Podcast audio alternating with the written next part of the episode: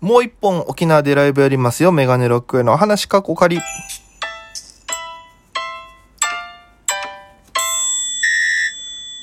ぽいぽいメガネロックへです。よろしくお願いします。この番組は僕が不定期で配信している番組でございます。アプリでお聞きの方、番組をクリップ、それ以外の方もハートニコちゃんネギタップで応援よろしくお願いいたします。ということで、前回の放送で沖縄でライブをやりますよと。で、日本やりますよってお話しして、前は13日にやるネタライブのお話をしました。えメガネロッコやネタライブ、クリームソーダシティという、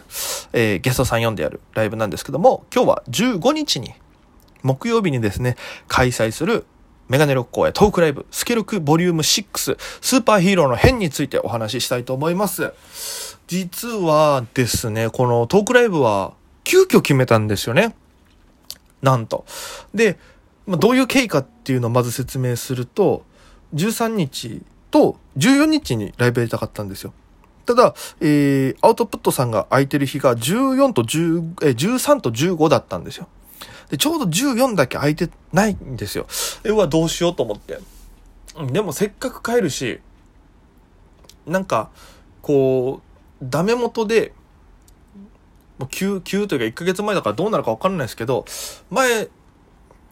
このトークライブゲストで出てくださるのが、神奈国弘さんっていう、えー沖縄で、えー活動してる方なんですけども、えー、もともとスポーツフォーカルっていう、う RBC っていう曲でやってたスポーツフォーカルっていうお昼の帯番組をもう18年ぐらいか担当してて、で、最近そのスポーツフォーカルも、去年、一昨年ぐらいに、えー番組が終、去年が、一昨年、あ去年に番組が終了して、で、今こう、いろんなことにまたチャレンジしてるカンナさんなんですけど、でそのカンナさんと前、東京で、あ、お会いしたというか、僕が出てるライブに本当にフラッと見に来て、急にですよ。で、その後お話しさせてもらって、で、その時になんかライブあったら呼んでね、みたいな話してたんで、あの、トークライブぜひちょっとゲスト出てください、いいよ、みたいな感じの話してたんで、そうだと。トークライブもせっかくだからやろうかなと思って。ネタとトーク、やっぱね、東京でずっとやってきてるけど、その、話しててなかったんで、全然。で、かなさん昔からお世話になってるし。で、えー、ちょっと両日仮押さえで一旦お願いしますってアウトプットさん連絡して、かなさん連絡したら、えー、OK いただきまして。で、15日もやるっていう運びになったんですよ。本当にありがたいことでして。で、えー、まあ、なんでしょうね。このスケロクっていうのは僕がもともとずっと不定期でやってるトークライブで、先月、今、え、先月か？ん？今月か？今月やったばっかなんですよ。もう5回目を。そう、東京の、えーロフトヘブンっていう場所で、えーさせていただきまして、無観客の有料配信で、そこに、えー鬼塚無双さんっていうピンの方と、えシェイクヒロシさんっていうピンの方呼んで3名でやりまして、まあ、すごい回だったんですよ。今までずっと沖縄関連でのゲスト声かけしたんですけども、その前回のやつに関しては東京で知り合った芸人さんを呼んでやるっていうので、させていただいて、まあこれも非常にまた違った色が出てて面白い回だったんですけど、で、次いつできるかなと思ってたら、矢先にですね、えーやることになりまして、翌月に。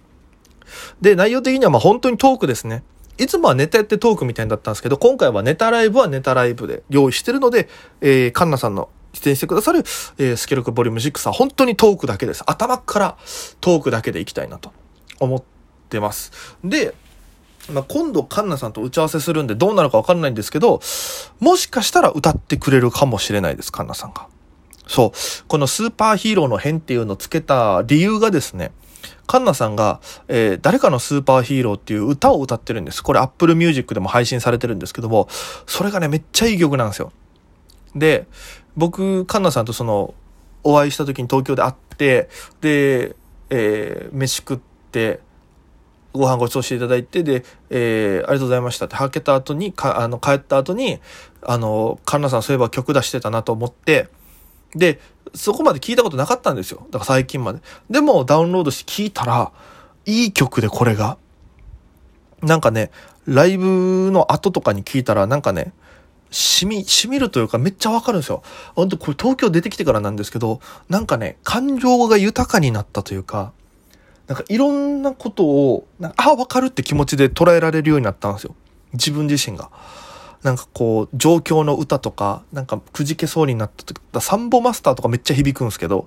なんか本当に状況がこうリンクするというか、今までこう、歌の中だけで聞いてた歌詞の意味とか、情景が、沖縄だったら想像できない部分あったんですよ。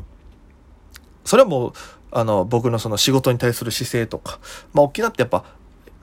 沖縄の曲って南国感があるだけで、要は楽園みたいな、海辺とか浜辺とか、なかなかこう、現実じゃない部分のこう、出し方じゃないですか。沖縄のマジで刺さる歌って多分誰かが低賃金とか、あの、交通費高いとか、あと、もうね、いろんなその沖縄の、賃金安いのにいろんなもの高いみたいな歌歌ったら沖縄県民はめっちゃ刺さると思うんですよ でもやっぱそういう歌がないので、僕が聞いて中でね。だとやっぱ東京出てきてからの方がいろんなこうお金がなくて、本当にもやしだけ食べてた時もありますし、で、どんどんガリガリになって、ガリガリというか、まあ今デブですけど、痩せてった時とか、なんかいろんなそういう心情が、こう生まれ始めて、で、環境の変化もあってとか、っていうので歌響くようになって、カンナさんのそのスーパーヒーロー、誰かのスーパーヒーローもめっちゃいい曲だなと思って。で、そっから、やっぱスーパーヒーロー、誰かのスーパーヒーローって曲ですけど、僕の中でそれ聞いた瞬間になんかカンナさんの方がスーパーヒーローに思えてきて、カンナさんがスーパーヒーローだなと思って、まあ、スーパーヒーローの変とつけたんですよ。で、カンナさんと会ったのは多分 RBC のスポーツフォーカルやってた時に僕が告知でお邪魔させていただいて、そっから、えー、面識が生まれまして、で、えー、スポーツフォーカルアネックスとか深夜の時間帯で、好きなことだけ喋るアメトークみたいな番組があったんですよ。本当に。で、そこで喋った時に、僕ウルトラマン好きなんですけど、カンナさんウルトラマン80が好きで。とか、えー、なんかこういろいろ、なんかカンナさん当時からずっとフリーなんですけど、僕もなんかフリーでいろいろやってみたいなっていう気持ちがあったんで、やっぱカンナさんにいろいろ聞いてたりとかね、うん、なんかカンナさんのスタンスとかも好きで、で、カンナさん本当に誰にでも、なんか平等というか裏表が本当にない人で、で、かっこいいし、いつまでも。なんか、聞きたいことが山ほどあったんですよ。でも恥ずかしくて聞けないじゃないですか、そういうのって。皆さんもあると思うんですよ。そういう、なんか、あ、この人かっこいいな。でもなんかそういうの聞くのなんかちょっとな、みたいな。だからそういうのも含めてライブの中で全部聞いていきたいなと思うんですよ。で、特にやっぱりもう今、ラジオ業界、から、えー、がっつりいた人がちょっと離れてるんで、そのね、ラジオの時どんなゲストさんが緊張しましたとか、スポーツフォーカーだから結構プロレスラーの人も来るし、いろんな有名な方も来るしっていう番組だったんで、でそういうところ聞いたりとか、あと、プロレスのリングアナもやってますしね。長州さんの呼び込みみたいなリングアナもやってたと思うんですよ、カンナさんが。そういうなんかいろんな貴重なお話もあるし、だから本当に2時間で足りるかなと思いながらね、自分の中で。あとはもうラジオ沖縄、あ、ラジオ沖縄だったらまだ変ないから、沖縄のラジオですね。ラジオ沖縄だったら ROK になっちゃうから。沖縄のラジオを聴いてる方々にもちょっとね、なんか聞いていただけるような、うん。なんかまたちょっと、おなんだろう、層が違うライブを2本売ってるのでね、本当に、えー、お笑いを見たい人のためとトークを見たい人のためのライブで分けてるんで、そこでちょっとやっぱりまた自分の中でこう、色を出せたらいいかなと思いながら、ぜひちょっと、なんだったら皆さんから、こう、カンナさんに聞きたいこととかあれば、ぜひちょっと送っていただければなと思います。そういった形で、こう、みんなで、カンナさんって何者なんだろうっていうのを、掘り下げていって、すっぱだかにするぐらいの気持ちのライブにできたらなと思ってるんでね。本当に謎なんですよね。かっこいい。かっこいいし、謎。だから、かっこいいのに、かっこいいのにって言ったら変な言い方ですけど、僕、カンナさんの好きなとこなんですけど、飯行くじゃないですか。で、カンナさんが出してくれるんですよ。ご飯食べさせてくれるんですよ。で、カンナさんごちそうさまですって言ったら、あんでもねえよって言うんですよ。それがね、なんか、超かっけえんすよ。なんかちょっと照れて、照れ隠しなのかな？なんかわかんないですけど。なんかそういうカンナさんのところが好きで、で、ちゃんと評価してくれるし、人。で、あの、その前、正月帰った時に、ご飯連れてってくれて、で、その後、おなんかね、バーみたいなところ連れてってくれたんですよ。